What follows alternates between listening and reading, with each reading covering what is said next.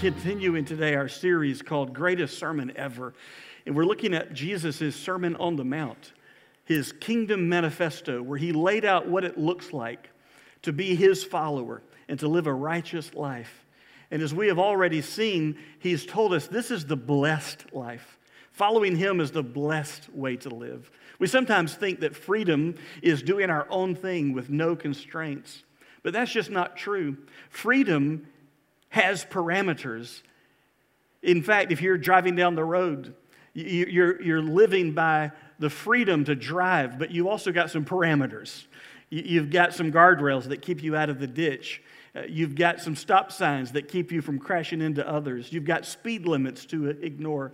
And uh, at least around here, that's what I've discovered people do with speed limits. And you know, if it weren't for those rules and regulations and constrictions and confinements, our freedom would turn into chaos and it would do damage to us and to other people. And the same is true when it comes to spiritual freedom. Spiritual freedom is not doing whatever we want to do. Spiritual freedom is living according to the will of God for our lives. And Jesus, in the Sermon on the Mount, is giving us some guidelines of what it looks like to live in freedom the spiritual freedom that He makes possible, but also living within the guidelines of a righteous life. And today, we're going to go to a section of Scripture that is honestly controversial. Because in this passage of Scripture today, in Jesus' Sermon on the Mount, he talks about radical fidelity in marriage. And even as a pastor, when we get to these verses, Matthew chapter 5, verses 31 and 32, uh, there's so much room there for people to feel condemned if maybe they look at this and say, I haven't lived up to this. Well, there's no condemnation from me today or the Lord today. Sometimes people read this and there's confusion. They, they say, What in the world does that mean?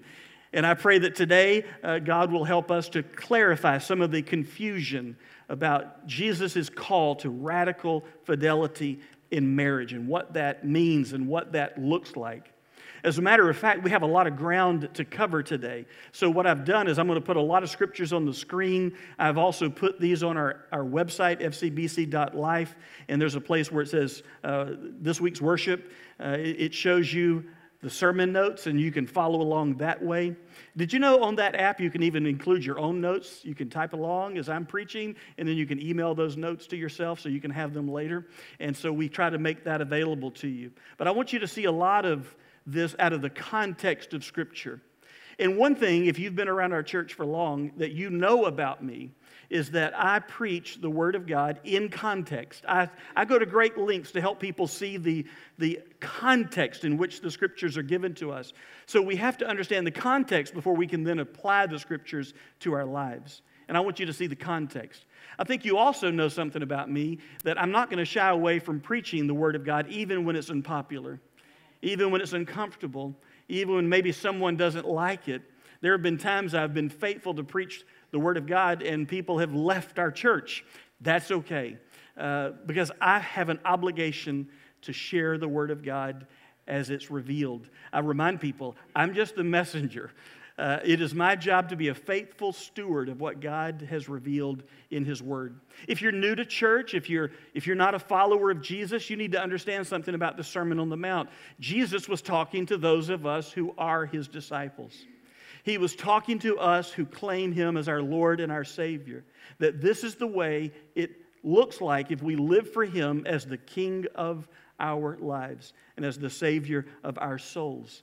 And so I want you to understand that context as we read today's scripture. Matthew chapter 5, verses 31 and 32, Jesus is continuing in the series of You've heard it said, but I say. There's six times he does this where he is clarifying and cleaning up some misunderstanding about the Old Testament law of God.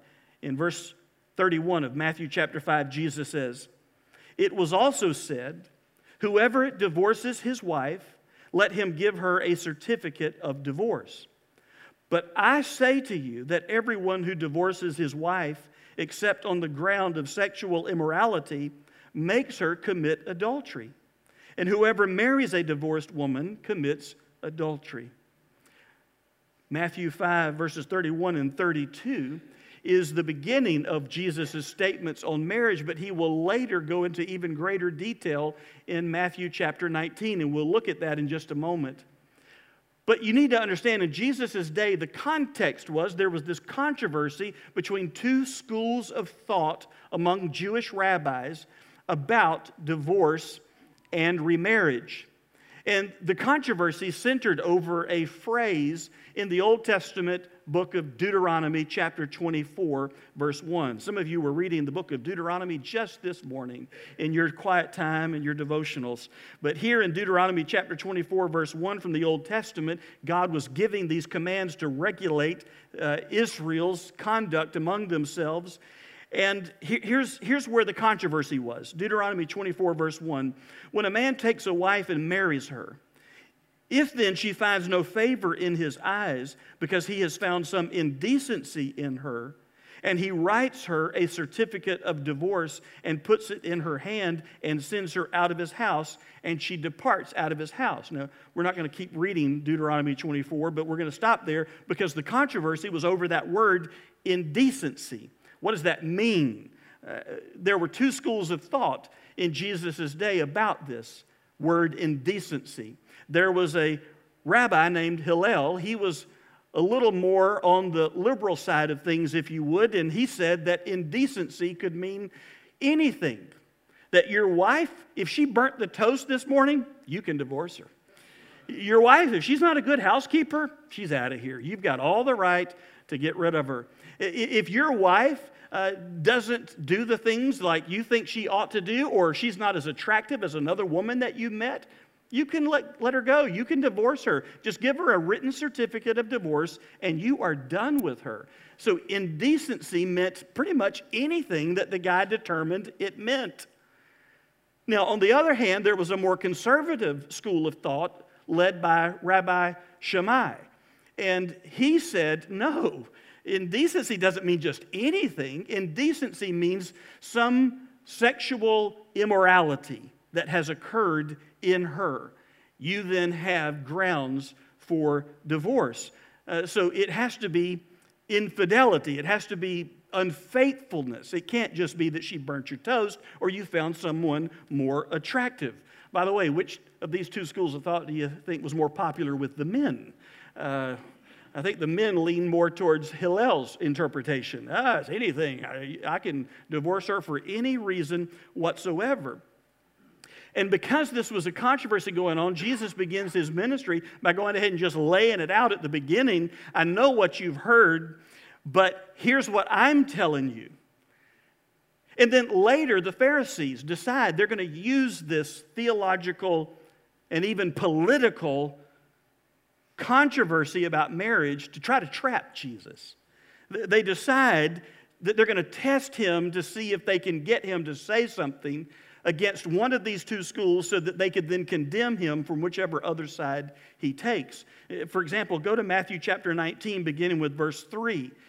This is later in Jesus' ministry where the Pharisees use this very controversy against Jesus. It says, and Pharisees, these are the spiritual religious leaders of Jesus' day, the Jewish leadership. And Pharisees came up to him and tested him by asking, Is it lawful to divorce one's wife for any cause?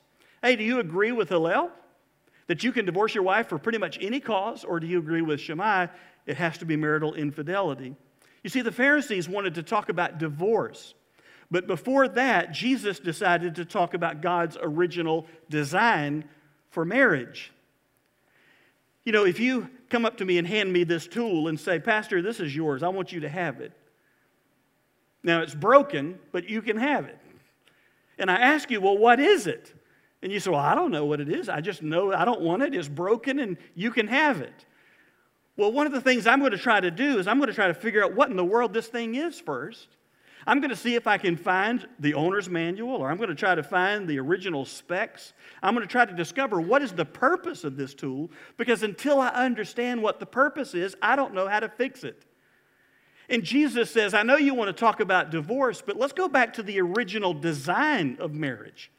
Let's talk about what God intended in the beginning. Let's go back to the owner's manual and let me talk to you about that. Because until you understand that, you don't realize the severity of what's broken. You don't realize how this could be so useful. And you don't know how to fix it if you don't know what it's for. By the way, my wife told me this is a tire inflator. That's what, that's what that is. So here's what Jesus does in response to this question from the Pharisees that's really a trick, it's a trap. Matthew 19, verses 4 and 5. He answered, Jesus answered, Have you not read that he who created them from the beginning made them male and female? By the way, Jesus' words here are words of truth, male and female. That clarifies so much confusion in our culture today. If you are struggling with your identity, God loves you and He created you and He wants you to know the truth of His original design. He created male and female, and Jesus affirms that. There's nothing in Jesus that is hateful and arrogant and mean spirited. You say, well, Jesus didn't know what he's talking about. Well, then he's not God, and he's not worthy of our worship. He spoke the truth. So he made them male and female and said, Therefore, a man shall leave his father and his mother and hold fast to his wife, and the two shall become one flesh. Jesus is quoting from Genesis chapter 2. Jesus is going back to the beginning. This is God's original design in creation for marriage. This is how God created them, male and female, and therefore a man will leave his father and mother, be joined to his wife, hold fast to his wife. Some of the older translations I love say cleave to his wife, and they two shall become one flesh. Jesus points out two important features of God's original design for marriage. The first feature he points out is the permanence of marriage. When he talks about holding fast to each other in marriage, a husband and a wife cleave to each other, hold fast to one another. They are joined together. Literally, in the Hebrew, it means they are glued together. It's about the permanence of marriage. I remember years ago in uh, talking to a pastor when I was still single, and he said, Let me show you how marriage works and how the permanence of marriage is and the damage divorce does. And he, he glued these two pieces of paper together while we were talking, and he kept talking about marriage. And then after the glue had dried, he says, Now take this paper, and I want you to, to, to take these two and make them separate again. It was impossible. The more I tried to separate those two that had become one, I just did damage. I ripped and tore the paper. He said, That's what, that's what divorce does. It tears people apart, it tears families apart, tears relationships apart. And it wasn't God's original design. His original design was for permanence in marriage, a lifelong covenant commitment between a man and a woman. And the intimacy of marriage, Jesus points out by reminding the Pharisees that the two become one. They become one flesh. That physical union of two people created for each other to complement each other, not only emotionally, spiritually, but even physically, without getting graphic on a Sunday morning, even physically, it just is a picture of union. And it's a picture of the intimacy of two people who don't lose their self identity, but in marriage they, they become a unique one. Now, in math, one plus one equals two, but in marriage, as God designed it, one plus one equals a new one. And it's a beautiful picture. So Jesus says in, Matthew chapter 19, verse 6 So they are no longer two, but one flesh. What therefore God has joined together, let not man separate.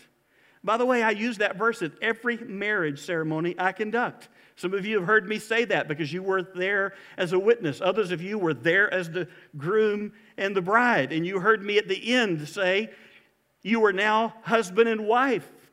What God therefore has joined together, let no one put asunder. I didn't just make that up. I wasn't just trying to sound like a preacher. I wasn't just using King James English. I was quoting Jesus. Don't divide what God has joined together. Don't separate what God has unified. God's ideal for marriage is that it will be a monogamous, loving, lifelong commitment between a man and a woman brought together by God. It is the foundation of human society.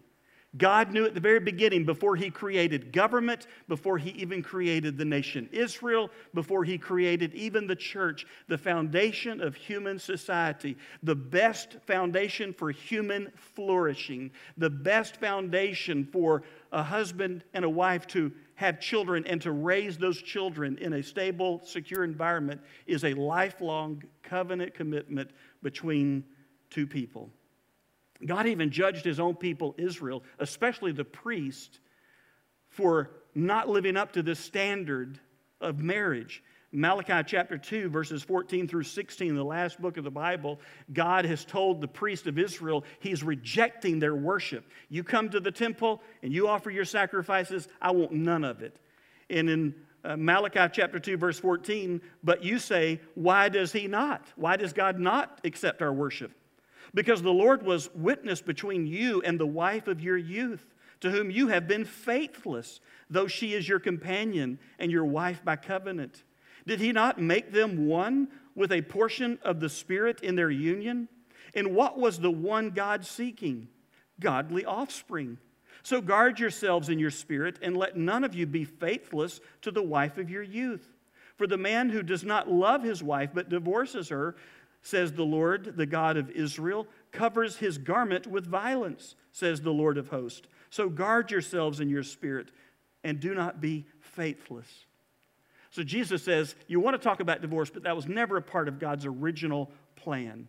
And the Pharisees think they have Jesus in another trap. So they ask another question about Deuteronomy chapter 24. Look at Matthew 19, verse 7.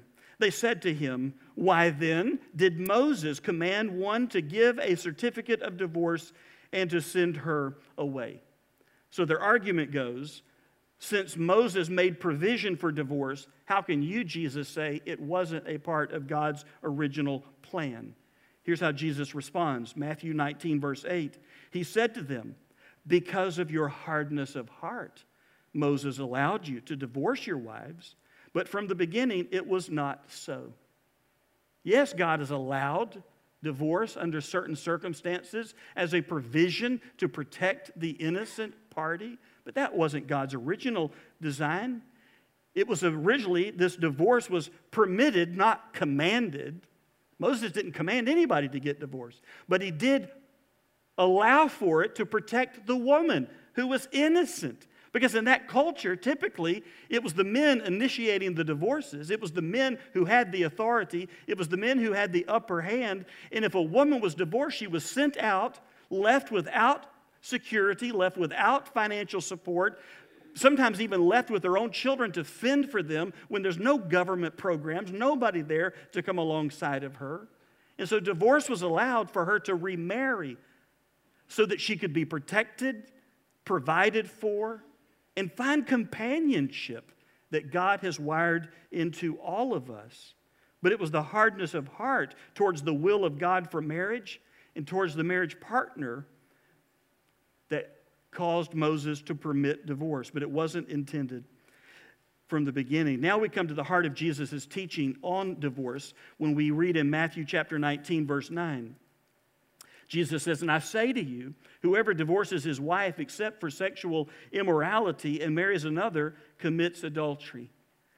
Now, the word immorality there in the Greek is the word we get our English word pornography from. It's the Greek word porneia.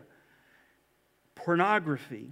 Greek dictionaries tell us, according to R. Kent Hughes, that, that this word can mean unchastity, it can mean fornication, prostitution, or other kinds of unlawful sexual intercourse.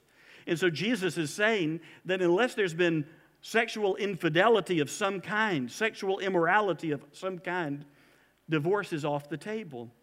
That is, divorce is allowed if you're made as guilty of marital unfaithfulness. But if you divorce for any other reason than remarry, it's you who's committing adultery because in God's eyes, you're still one with your spouse.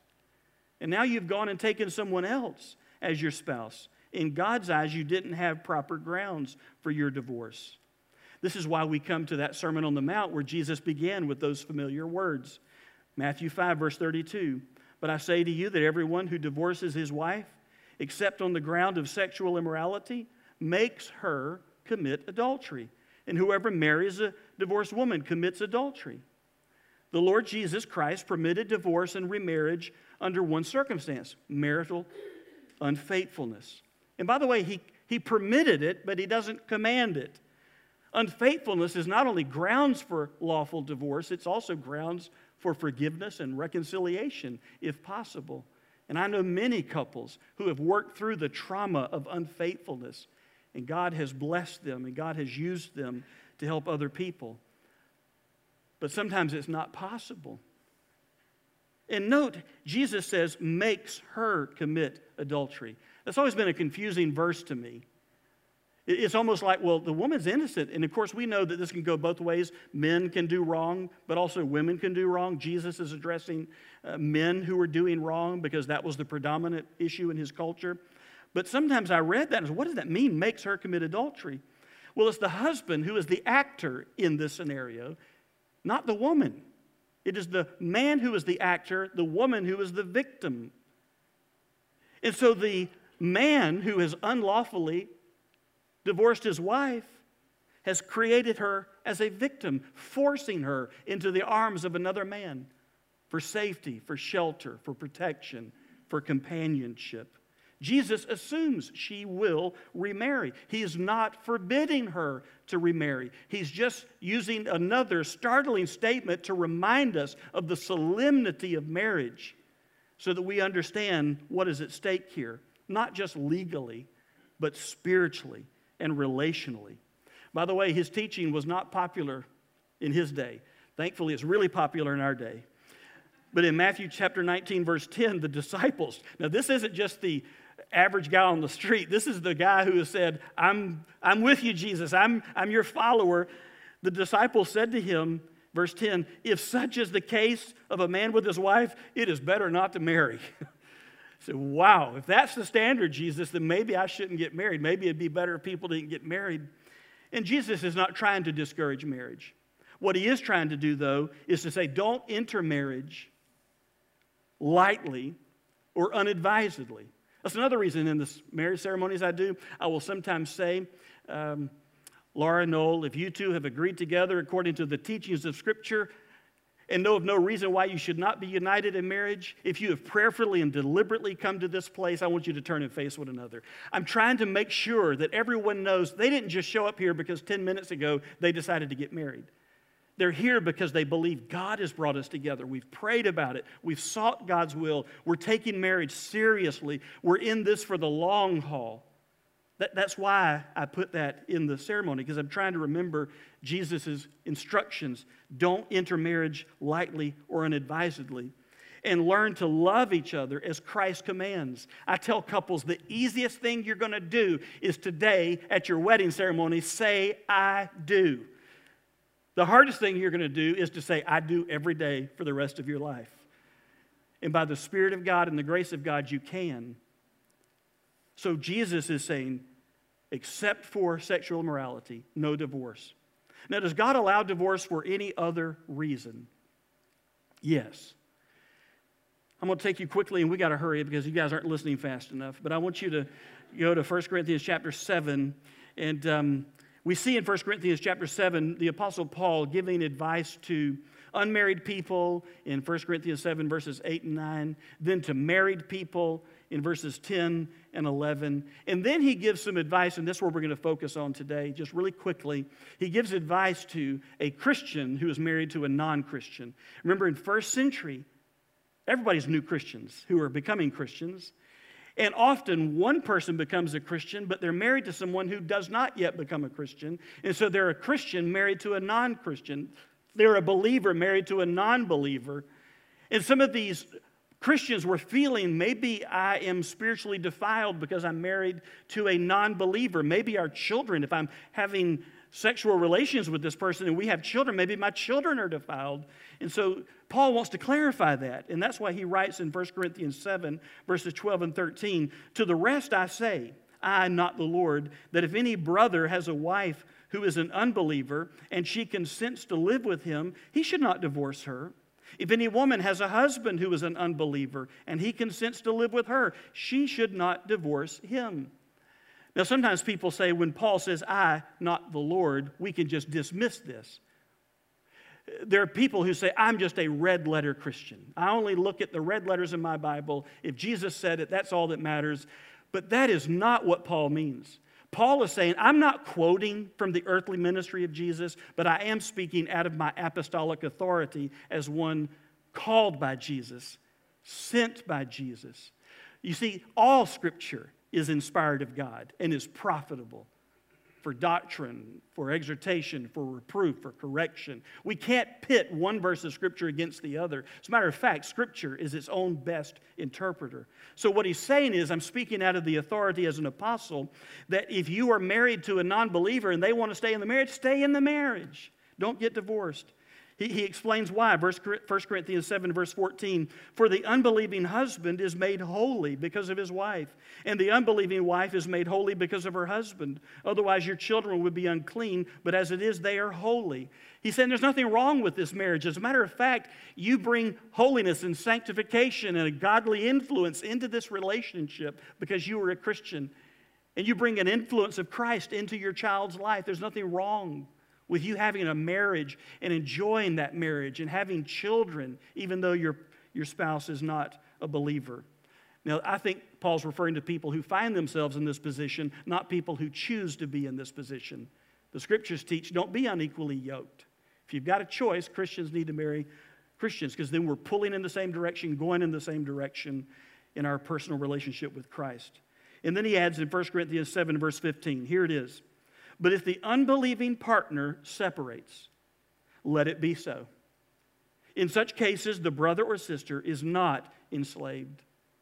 God has called you to peace. If your unbelieving spouse doesn't want to stay in the marriage, if they want a divorce, you're able to let them go, even though that's not the desire of your heart. You want to be at peace with them, you want to stay in the marriage, but if they refuse, you are free. And I believe he means you're you're free to remarry. So here's a summation of biblical teaching as I understand it. And good Christians disagree with me on some of these points or all of them, I don't know.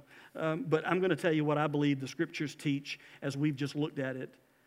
The scriptures give two, the Bible allows for divorce for two reasons marital unfaithfulness through sexual immorality, or the desertion of a believer by an unbelieving spouse. And to me, this includes abuse. We don't have time this morning to talk about this in, in great depth, but abuse by spouse, verbal, emotional, physical, or sexual, is an abomination. It is evil. It is evidence a person is not a follower of Jesus. He had already told us in the Beatitudes how can you treat someone with contempt and think you're a Christian?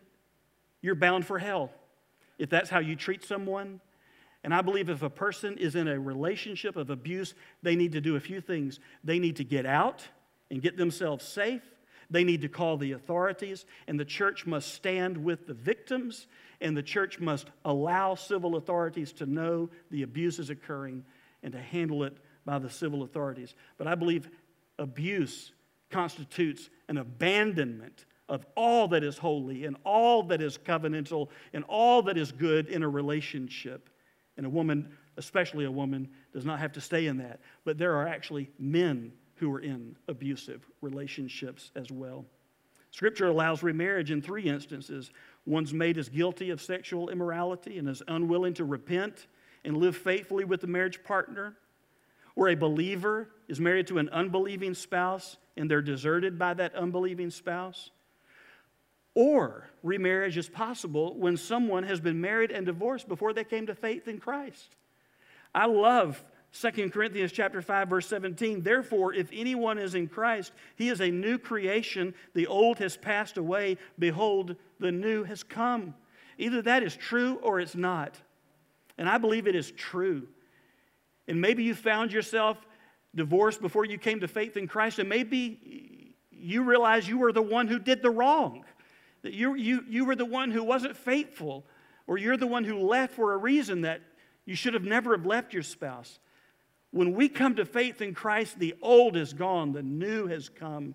And I believe you need to stand in that righteousness. And remarriage is absolutely biblical if you so are led by God. What if I've sinned in this area of my life? Well, first of all, how many of us have not sinned? We've already, we've already covered the, the part where Jesus said to us men, any man that looks at a woman and lusts after her, he's committed adultery in his heart. What do we do if we've sinned? That doesn't mean, well, if you've done it in your heart, just go ahead and do it. No, it just means we're all sinners in one way or the other. None of us are perfect. There's no perfect marriage, there's no perfect person. I like what Jesus told the woman caught in the very act of adultery. He says, Who's here without sin? Let him be the first to cast a stone at her. One by one, from the oldest to the youngest, they drop the stones and they walk away without saying a word because they could not. They were all sinners. Jesus says, Woman, where are your accusers? She said, I don't have any. He said, Neither do I condemn you. But he also said, Go and sin no more. You can't change your past. You can't undo what's been done. But from this day forward, live for God. That's why I love First John chapter 1 verse 9. If we confess our sins, he God is faithful and just to forgive us of our sin and to cleanse us from all unrighteousness. No matter what area of our lives we've sinned in, we can't change the past, but we can repent of our sin. We can come clean with God and we can rededicate ourselves to Him, saying, God, I receive your forgiveness, your cleansing from my past. And I pray that now you will help me to live the life you're calling me to from this day forward. That's the commitment that we ought to have. And so, what I want to do today is lead us in a word of prayer as we ask God by His Holy Spirit to help us to understand the teachings of Jesus, but more than that, to practice the teachings of Jesus. Let's pray together. Heavenly Father, in the stillness of this moment, we confess to you that these words are sometimes hard to hear because they convict us. But God, they're also good because they're the way to the blessed life. And we know that we've not been perfect in any of our lives. So we thank you for your grace and your mercy and your patience and your love, and that in Christ there is no condemnation. In Christ our sins are forgiven we're cleansed and made righteous. But God, we also pray that by your Holy Spirit, you would remind us of what it looks like to live as a follower of Jesus. And that by your Holy Spirit, you would give us the strength to live this way. Because we cannot do this on our own.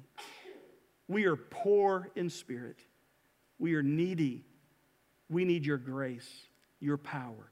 And I thank you that the resurrection power of Jesus lives in each one who has committed themselves to Him as Lord and Savior. Let us yield our lives to Him. Let us yield our will and our opinions and our politics and our feelings and our emotions and our past and our desires. Let us yield everything we are to the Lord Jesus Christ and let Him have His will and way in our lives. And God, we thank you for your grace and your mercy and your forgiveness for when we don't get it right. Thank you, there's no condemnation. Father, there could be someone in this room today who realizes they need Jesus as their Lord and their Savior. They're trying to live a good life on their own, and, they're, and, and there's so much about them that is good, but they're missing the blessed life by having Jesus in them, forgiving them of their sin, being their Lord and their Savior. So, right now, in the stillness of this moment, if there's someone that needs Jesus, let them turn from their sin, confess it to Him, receive His forgiveness and let Him be the Lord of their lives. And God will praise you for what you do in us. We close today reminding ourselves of what Jesus said If you abide in my word, then you really are my disciples, and you will know the truth, and the truth will set you free. It's in Jesus' name we pray. Amen.